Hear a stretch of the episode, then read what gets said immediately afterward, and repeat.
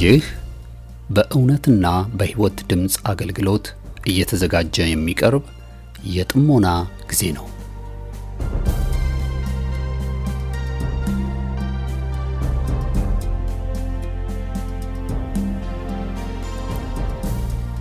ጥሞና ወይም ተመስጦ በግል የሚደረግ ራስን፣ ውስጥን የመመልከቻና የመመርመሪያ የጸጥታ ጊዜ ነው። ጴጥሮስ በሐዋርያት ሥራ ምዕራፍ 22 ቁጥር 17 ላይ በመቅደስ ስጸልይ ተመስጦ መጣብኝ ብሎ እንደተናገረውና በዚያ በተመስጦ ውስጥ እያለ መንፈስ ቅዱስ በጴጥሮስ ውስጥ የነበረውን የማይፈለገውን ማንነት እንደቀየረለት ዛሬም ከዚህ በኋላ በምታደምጡት የጥሞና መልእክት እግዚአብሔር በቃሉ አልፎ እንደሚናገራችሁ ጌታን ተስፋ እናደርጋለን። ቀጣዩን የጥሞና መልእክት በጥሞና ያድምጡ። አሁን ወደ መልእክቱ።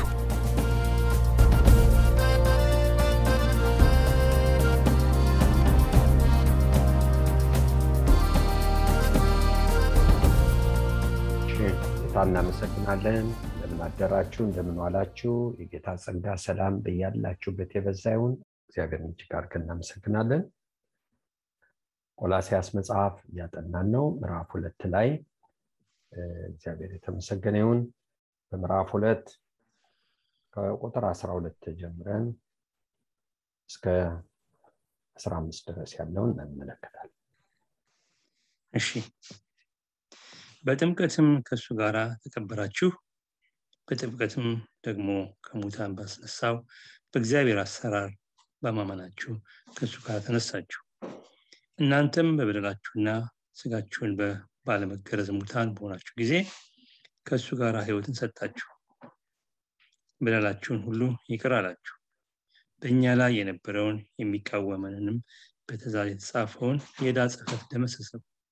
እሱንም በመስቀል ጠርቆ ከመንገድ አስወግዶታል። አለቅነትና ስልጣናትን ገፎ ድል በመንሳት በሱ እያዞራቸው በግልጽ አሳያቸው። እሺ ጌታን እጅግ አድርገን እናመሰግናለን። እንግዲህ ያው እየወረድ እንመጣለን። ቅዱስ ጳውሎስ ለምን ጻፈ ይህን ጽሁፍ? እግዚአብሔር የተመሰገነ ይሁን። የቆላሲያስ ሰዎች ጳውሎስ በአካል አያውቃቸውም። ነገር ግን ከሱ የወንጌልን ቃል የተቀበሉ ኤፓፍራ እና ፊሊሞና የተባሉ ወንድሞች ለዚህ ለቆላሲያስ ሰዎች እንደገና ደግሞ ሎዶቅያ ለተባሉ በዚያ አካባቢ ላሉ ሌላም ትንሽ ከተማ የክርስቶስን ወንጌል አዳርሰዋል። ታማኝ የእግዚአብሔር አገልጋዮች ናቸው። በአካባቢ ላሉት ብርሃን ሆነዋል። እግዚአብሔር የተመሰገነ ይሁን። ቅዱስ ጳውሎስ የነኝን ሰዎች ዜና የሚያውቀው ከኤፓፍራ እና እንዲሁ ደግሞ ከመንፈስ ቅዱስ ነው። ከመንፈስ ቅዱስ እየጸለየ እና እግዚአብሔር በሚሰጠው እውቀት መረዳት ነው የጻፈው። እግዚአብሔር የተመሰገነ ይሁን። ችግሮችን ሰምቷል እንደ ሐዋርያ እንደ ወንጌል ባላደራ፣ በአንጻሩ ደግሞ እንደ ወንድም እንደ አካል እንደ አካል ክፍል ጳውሎስ በወንጌል የወንጌል አለቃ ሳይሆን የአካል ክፍል እንደሆነ አድርጎ ራሱን በመግለጽ በታማኝነት ያንንም ያስተማረ ደግሞም የኖረ ሰው ነው። እና ስለዚህ ነው ሲናገር የክርስቶስ ባሪያ የእግዚአብሔር ባሪያ ደግሞ የቤተ ክርስቲያን አገልጋይ ብሎ ይናገራል። የቤተ ክርስቲያን አገልጋይ፣ የቃሉ አገልጋይ፣ የክርስቶስ አገልጋይ እነዚህ ሁሉ የጳውሎስ መገለጫ ስሞች ናቸው። የክርስቶስ ባሪያ ነኝ ደግሞም የቤተ ክርስቲያን አገልጋይ ብሎ ይናገራል። የቤተ ክርስቲያን አገልጋይ ራስ ጌታ ማለት ሳይሆን አገልጋይ ባሪያ። ወገኖቼ ጌታ ማበሻ ጨርቅ ወስዶ የደቀ መዛሙርቶችን እግር በማጠብ እንዳስተማረ ደቀ መዛሙርቶችን ሲጠይቁት ከእናንተ ዋና መሆን የሚፈልግ የሁላችሁ አገልጋይ ይሁን ብሎ እንዳስተማረው ማለት ነው። ከጌታው እንደተማረ ጳውሎስ ለቤተ ክርስቲያን የተገለጠው በአለቃ መንፈስ ሳይሆን በአገልጋይ መንፈስ ነው። ልክ ሌሎችም ሐዋርያት ከሱ የቀደሙ በእምነት ይህንን መንገድ ሂደውበታል። እግዚአብሔርን እጅግ አድርገን እናመሰግናለን። ስለዚህ ወገኖች ወይ ላይ ቁጭ ብለው ትራክቱን መስጠት ይህም ማድረግ መጥፎ ነው ማለት አይደለም፣ ሰው እንደተሰጠው ነው። ነገር ግን በየመንገዱ ወንጌል ሲሰብኩ እና ወንጌል ደግሞ ያመጣውን መከራ ሲካፈሉ ሲደበደቡ ጳውሎስ ሲደበደብ ጴጥሮስ ሲደበደብ ደቀ መዛሙርቶቹ አይተዋል ተመልክተዋል። ምሳሌዎቻቸው ናቸው። ይህ ወንጌል በጌታ ማመን ብቻ ሳይሆን ስለ ስሙን መከራ መቀበል አብሮት ታይዞ የመጣ እንደሆነ። ደግሞ ጸጋው ለሁለቱም ለሁለቱም ጌታን ለመምሰል ለምንኖረው ኑሮ ጌታን ለመከተል ደግሞ ለምንሸከረው መስቀል የሚያበቃ ጸጋ እንደሆነ ያንም በመኖር በዚህ ሁኔታ በማለፍ አሳይተዋል። የእግዚአብሔርን ቃል የነገሩ ብቻ ሳይሆኑ በመኖርም ያሳዩ ናቸው። ጴጥሮስም ይሁን ሌሎችም ሐዋርያት እንዲሁም ቅዱስ ጳውሎስ። እግዚአብሔርን እጅግ አድርገን እናመሰግናለን። እንግዲህ ይህን ካልኩኝ ያው ትንሽ እንትን ለማሰስ ነው የመጣንበትን ለመናገር። የቆላሲያስ ቤተክርስቲያን የሚመሰገኑ ቤተክርስቲያኖች ናቸው በሮሜ መጽሐፍ ስንመለከት የሮሜ ቤተክርስቲያን ያረገዘ ችግር አለባት። ይህም ችግር ምንድን ነው የሚበላ የማይበላውን እንደገና ደግሞ በሁለቱ በአይሁዳውያን አማኞች እና አይሁድ ባልሆኑ አማኞች መካከል የተወጠረ ነገር በዛ ውስጥ እንዳለ ግልጽ ነው። በሮሜ መጽሐፍ በቆሮንቶስ ቤተክርስቲያንም ስንመለከት የቆሮንቶስ ቤተክርስቲያን ችግር አለ በስርዓት የሚሄዱ እግዚአብሔርን በመፍራት የሚመላለሱ ሰዎች አሉ። ደግሞ ያለ ስርዓት የሚሄዱ ደግሞ ቅዱሳኖች አሉ። ይህም ሌላ ችግር ነው። የገላትያ ቤተክርስቲያንን ስንመለከት ወደ ተበላሸ እንግዲህ እዚህ ቆላሲያስ ላይ የሚፈራውን ነገር ጳውሎስ አሁን ሊዋጋው የፈለገውን ነገር የገላትያን ቤተክርስቲያን አጥቅቷታል። ምንድን ያጠቃቸው? አማኞቹ ክርስቶስ አይበቃችሁም። ክርስቶስ ሊበቃችሁ ስለማይችል ህግን ደግሞ ጨምሩበት። ህግን ብትጨምሩበት ይሄ ደግሞ ሙሉ ያደርግላቸዋል የሚል ነው። በገላትያ መጽሐፍ ሐዋርያው ጳውሎስን ተሳስታችኋል ከጸጋው እየወደቃችሁ ነው። ሌላ ክርስቶስ ነው እኛ የሰበክ ነው አይደለም ብሎ ለገላትያ ሰዎች ሲያስጠነቀቅ እንመለከታለን። ስለዚህ አዚም ውስጥ እየገባችሁ ነው እና እግዚአብሔር ይህን ሁሉ ድንቅ ሲያደርግ የነበረው በእምነት በሆነ መንፈስ ነው። አሁን ግን ደግሞ ወደ ሌላ ወደ ተናቀ እና ወደ ሌላ ትምህርት እየሄዳችሁ ነው ብሎ ስለ ሁለቱ ኪዳኖች በአጋርና በሳራ ምሳሌ አድርጎ ሲያስጠነቅቃቸውና እሱም ደግሞ ምጥ ይዞኛል በከንቱን የደከምኩት ስለእናንተ ብሎ በጣም ሲጨነቅ ምክንያቱም ከጸጋው ልትወድቁ ነው ብሎ ሲላቸው እንመለከታለን። እና እንግዲህ በሚያቆላምጥ በሚያባብል ቃል ሰዎች መጥተው ተጠቅተዋል። ጥሩ የሆነውን እምነታቸው ተበርዟል። ሐዋርያው እስኪጨነቅ ድረስ እንግዲህ ቆላሲያስ ላይ ይሄ ከመምጣቱ በፊት መጥተዋል ችግሮቹ መጥተዋል እና ችግሮቹ ከመምጣታቸው በፊት እያኮበኮበ ያለውን ነገር ነው ሊያሳያቸው የሚፈልገው። የዚህ ሁሉ መልሱ አንድ ነው። የዚህ ሁሉ መልሱ አንዱ ምንድን ነው በክርስቶስ ሙሉ ሰዎች ናቸው። ሁሉ ሙላት ተጠቅሎ በሱ ውስጥ ነው ያለው። በክርስቶስ ውስጥ የሌለ ነገር የለም። ኢየሱስን ስታገኙት ሙላቱ ሁሉ እሱ ስላለ ሌላ ተጨማሪ ነገር አያስፈልጋቸው ተጨማሪ ነገር አያስፈልግም። ከሱ ጎሎ ሌላ ጋር ብትሄዱ ስተት ነው ስተት ነው። የእግዚአብሔር አሰራር አይደለም ሰይጣን ነው ብሎ ወደ ሌላ ነገር ያሳያቸዋል። እግዚአብሔርን እጅግ አድርገን እናመሰግናለን። እንግዲህ የሐሰት አስተማሪዎች የሚጠብቁት ኮቴ ነው የሰዎችን ኮቴ ነው። እህቶችና ወንድሞች ሁልጊዜ የሚፈልጉት ምንድን ነው ሰው በደካማ ነገር ነው የሚመጡት። ሰው በክርስቶስ ራሱን ባልሸፈነበት ባልቆመበት ገጽታ በኩል ነው የሚመጡት ወደ ሔዋን መጥቶ በጥያቄ ሔዋንን እንደ ጣላት ሐሰት ትምህርትን በዚህ በኩል ነው የሚመጣው። ቀስ ብሎ ነው የሚመጣው። ለዚህ ነው ሐዋርያ ጳውሎስ በሐዋርያ ስራ ምዕራፍ 20 በኤሻ የነበረውን አገልግሎት ጨርሶ ወደ ኢየሩሳሌም ከዛ በኋላ ወደ ሮም ለመሄድ በተነሳ ጊዜ በኤሻ የነበሩትን ሽማግሌዎች ሰብስቦ ያስጠነቀቃቸው። እኔ ከሄድኩ በኋላ ለመንጋው የማይራሩ ጨካኞች ይመጣሉ ደቀ መዛሙርቶችን ወደ ኋላ ይመልሳሉ። ስለዚህ ተኩላ ብሏቸዋል ጨካኝ ብሏቸዋል የማይራሩ ብሏቸዋል። ደቀ መዛሙርቶችን ወደ ኋላ የሚመልሱ ብሏቸዋል። እነዚህ ሰዎች ወገኖች ወይ ሌላ አይደሉም። እና አንዳንዶቹም እዛው ቤተክርስቲያን ውስጥ ያሉ ነገር ግን ደግሞ ቀን የሚጠብቁ በአስተምሮት ነው ጭካኔያቸው። ሰዎችን ከክርስቶስ ነጥሎ በማውጣት ነው ጭካኔያቸው።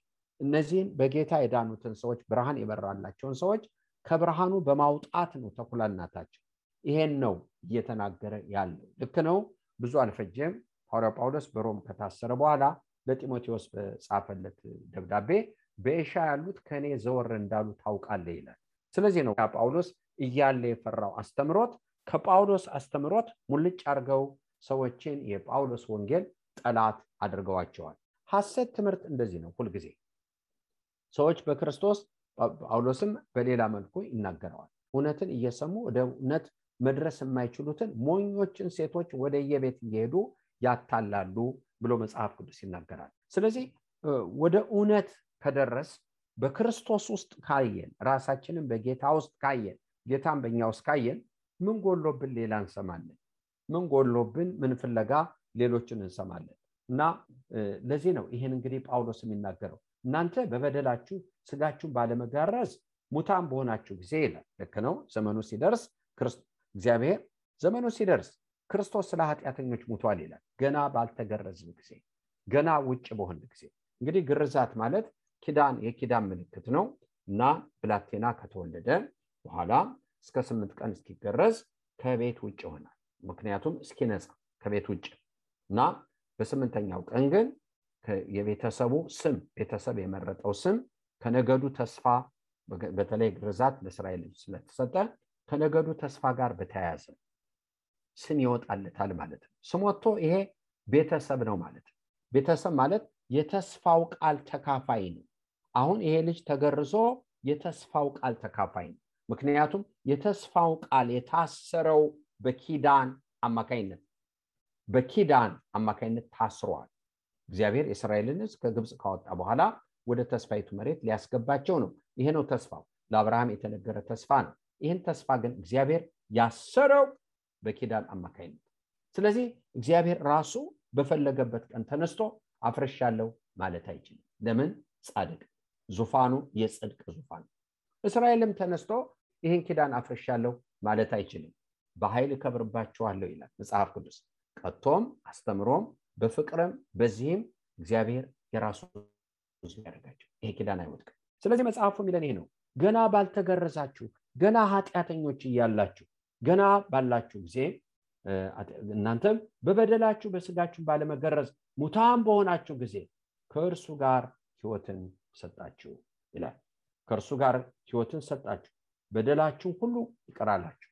በድሮ ዘመን የሚጻፉ የትኞችም ጽሁፎች ወይ በድንጋ ላይ ይጻፋሉ ወይ በብራና ላይ ይጻፋሉ።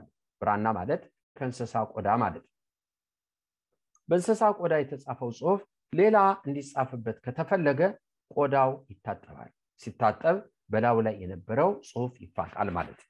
ስለዚህ የሚቃወመን በትእዛዝ የተጻፈ ምንድን ነው በትእዛዝ የተጻፈ አመንዝራው እንዲህ ይደረግበት የሰረቀው እንደዚሁን ይህን ያደረገ እንደዚሁን እውሩን ከመንገድ ፈቀቅ ያደረገ እንደዚሁን የሚል በትእዛዝ የተጻፈ የማይፋቅ እዳ አለብን። ያንጥሰነዋል።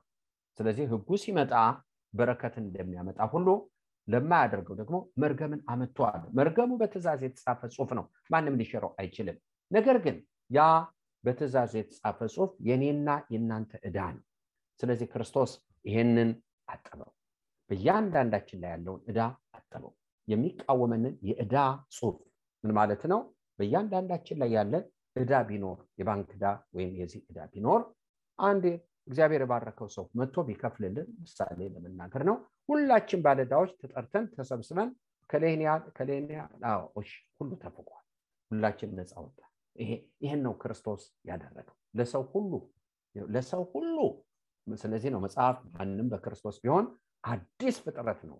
የቀደመው ነገር አልፏል ኖ ሁሉም አዲስ ሆኗል ብሎ መጽሐፍ ቅዱስ የሚናገረው እህቶችና ወንድሞች ያለፈው ነገር እንደተፋቀለት እርግጠኛ ያልሆነ ሰው መዳኑን በመንፈስ ቅዱስ አማካይነት በህሊናው መንፈስ ቅዱስ በህሊናው አማካይነት የማይመሰክርለት ሰው እንዲህ አይነቱ ሰው ጌታን ይወዳል። እንዲህ አይነቱ ሰው ሁልጊዜ ማረኝ ይላል። ለአንድ ቀንም ተምሬ ያለው ጸድቅ ያለው ተቀድሽ ያለው ማለት አይችልም። እህቶችና ወንድሞች ይሄ ኪሳራ ወደዚህ ወንጌላችሁ ወደዚህ ካላመጣችሁ ወንጌል የሚሰጠውን ህይወት አልተገናኛችሁ አንድ እርምጃ ወደፊት አትሄዱ ዛሬ ቁሙና እዚህ ላይ እርግጠኛ ሁኑ ስለዚህ ነው ወገኖች ወይ ይሄ ዕዳ ጽሁፍ ሲደመሰስ የዛሬ ሁለት ሺህ ብቻ አይደለም ዛሬ በእኔና በእናንተ ህሊና ላይ የተጻፈው። ምን ያደርጋል? መንፈስ ቅዱስ በክርስቶስ ደም አማካይነት ይህንን ከህሊናችን ያስወግደዋል። በዛ ፋንታ መንፈስ ቅዱስ በህሊናችሁ አማካይነት ነፃ ናችሁ ነፃነታችሁን ይመሰክራል። እዳ አልባ ነጭ ወረቀት። ያን ጊዜ አባ አባት ብላችሁ የምትጮሁበት የልጅነት መንፈስ ያ በዛ ተስፋ ላይ የተመሰረተ መንፈስ ደስታን ሰላምን ይሞላቸዋል። ሰላምና ቅድስና አይለያዩ ሰላምና ጽድቅ አይለያዩ ስለዚህ እግዚአብሔር ስላጸደቀን እግዚአብሔር ስለቀደሰን የሁለቱ ውጤት ሰላም ነው። ሰላም ተሞልተናል። ሰላም የእግዚአብሔር ሰላም እኛ ውስጥ አድሯል ለምን? ጸድቀናል ለምን ለእግዚአብሔር ተለይተናል። ለእግዚአብሔር ያልተለየ እዳው ያልተከፈለለት ሰው ሰላም የለውም። ለዚህ ነው እንግዲህ ህሊናችን በመንፈስ ቅዱስ አማካኝነት ሲመሰክርልን ሰላም ውስጣችን ነው የጌታ ሰላም የእግዚአብሔር ሰላም። ይህ ምልክት ነው። በሁለት ነገሮች መካከል የቆመ ትልቅ ምልክት። በምኖች መካከል ሰው በመጽደቁና ሰው በመቀደሱ መካከል ያለ ቦታ የወሰደ ነገር። ለምን ከእግዚአብሔር ጋር ታረቅ የጥሎ ግድግዳ ፈረሰ በክርስቶስ አማካይነት ወደ ህይወት መግባት ቻል ሮሜ አምስት እንደሚል። ወደዚህ ጸጋ በእምነት መግባትን አገኘ። ስለዚህ አሁን ምንድነው? ሰላም አለ ከጌታ ጋር ሰላም አለ። ልክ ዘማሪው እንደዘመረው ሰላም አለኝ የሚል መዝሙር አለ። ደስ የሚል መዝሙር። እግዚአብሔር አምላካችንን በጣም አድርገን እናመሰግናለን ማንም በክርስቶስ ቢሆን አዲስ ፍጥረት ነው። የቀደመው ነገር አልፏል ነሁሉ አዲስ ሆኗል ብሎ መጽሐፍ ቅዱስ ይናገር እዚህ ላይ ግልጽ ካልሆነ መፍትሄ እንፈልጋለን። መፍትሄ በቃ ጉለት ጎለናል ማለት ነው። ጸድቀናል ተቀድሰናል። ከዚህ የተነሳ ምንድነው ውስጣችን የምናየው? የእግዚአብሔር ሰላም። አለም ማቅ በውስጣችን የሚኖር ሰላም ደስታ። ይሄ እኛ ውስጥ የሚኖር የሚያደረ ነገር የማይወሰድ ነገር። በተለያየ ነገሮች ልናልፍ እንችላለን። ግን ይሄ ሰላም ሁልጊዜ እኛ ጋር ይሄ ሰላም ሁልጊዜ እኛ ጋር ኗሪ ነው ተቀማጭ ስሙ ለዘላለም ብሩክ ይሁን።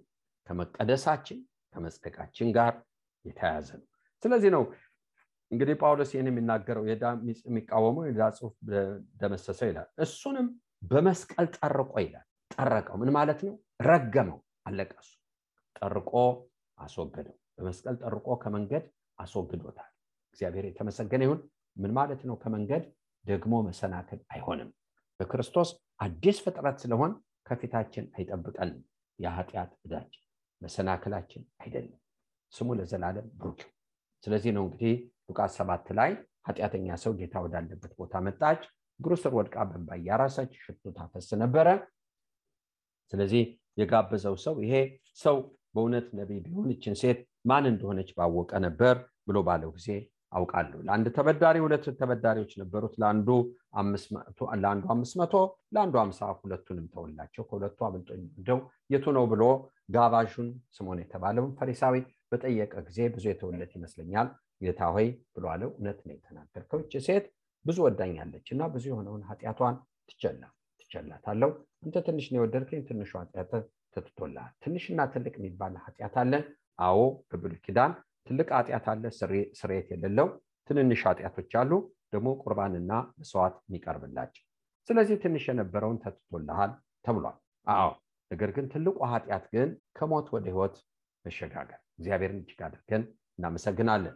ስለዚህ ምናላት ሴትዮዋን በሰላም ይች በሰላም ይች። በቃ አለቀ አለቀ። እንዴ! ማን ነው ይሄ? ባሉ ጊዜ የሰው ልጅ በምድር ላይ ኃጢአትን ለማስተሰረይ ስልጣን እንዳለው አታውቁምን? አላት። እንቅፋት አለባት። ከዚህ በኋላ የለም። ምን ይላል መጽሐፍ? ልጁ አርነት ቢያወጣችሁ በእውነት አርነት ትወጣላችሁ ስሙ ለዘላለም ብሩክ ይሆን ኢየሱስ ለዘላለም ጌታ ነው። እውነት ነው ጌታ ነው። እግዚአብሔር አብስቶ ይባርካችሁ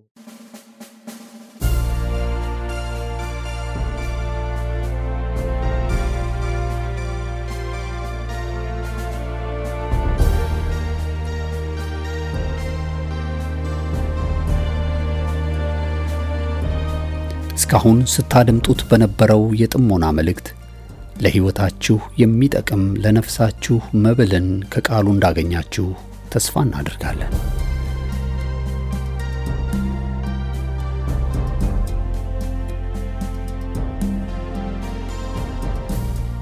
ማንኛውም መንፈሳዊ የሆነ ጥያቄዎችን ሊያጋሩን ፈቃደኛ ከሆኑ ከዚህ ቀጥሎ በማሳወቀው የስልክ ቁጥር በጽሑፍ ወይም ድምፆን ቀርጸው ቢልኩልን ምላሽን ያገኛሉ። ለአሜሪካ የስልክ ቁጥራችን 215 782 08 48 ሲሆን የካናዳው ቁጥራችን ደግሞ 647 518 4919 ነው። የእውነትና የሕይወት ድምፅ አገልግሎት የእግዚአብሔር ጸጋ ለሁላችንም ይብዛልን። አሜን።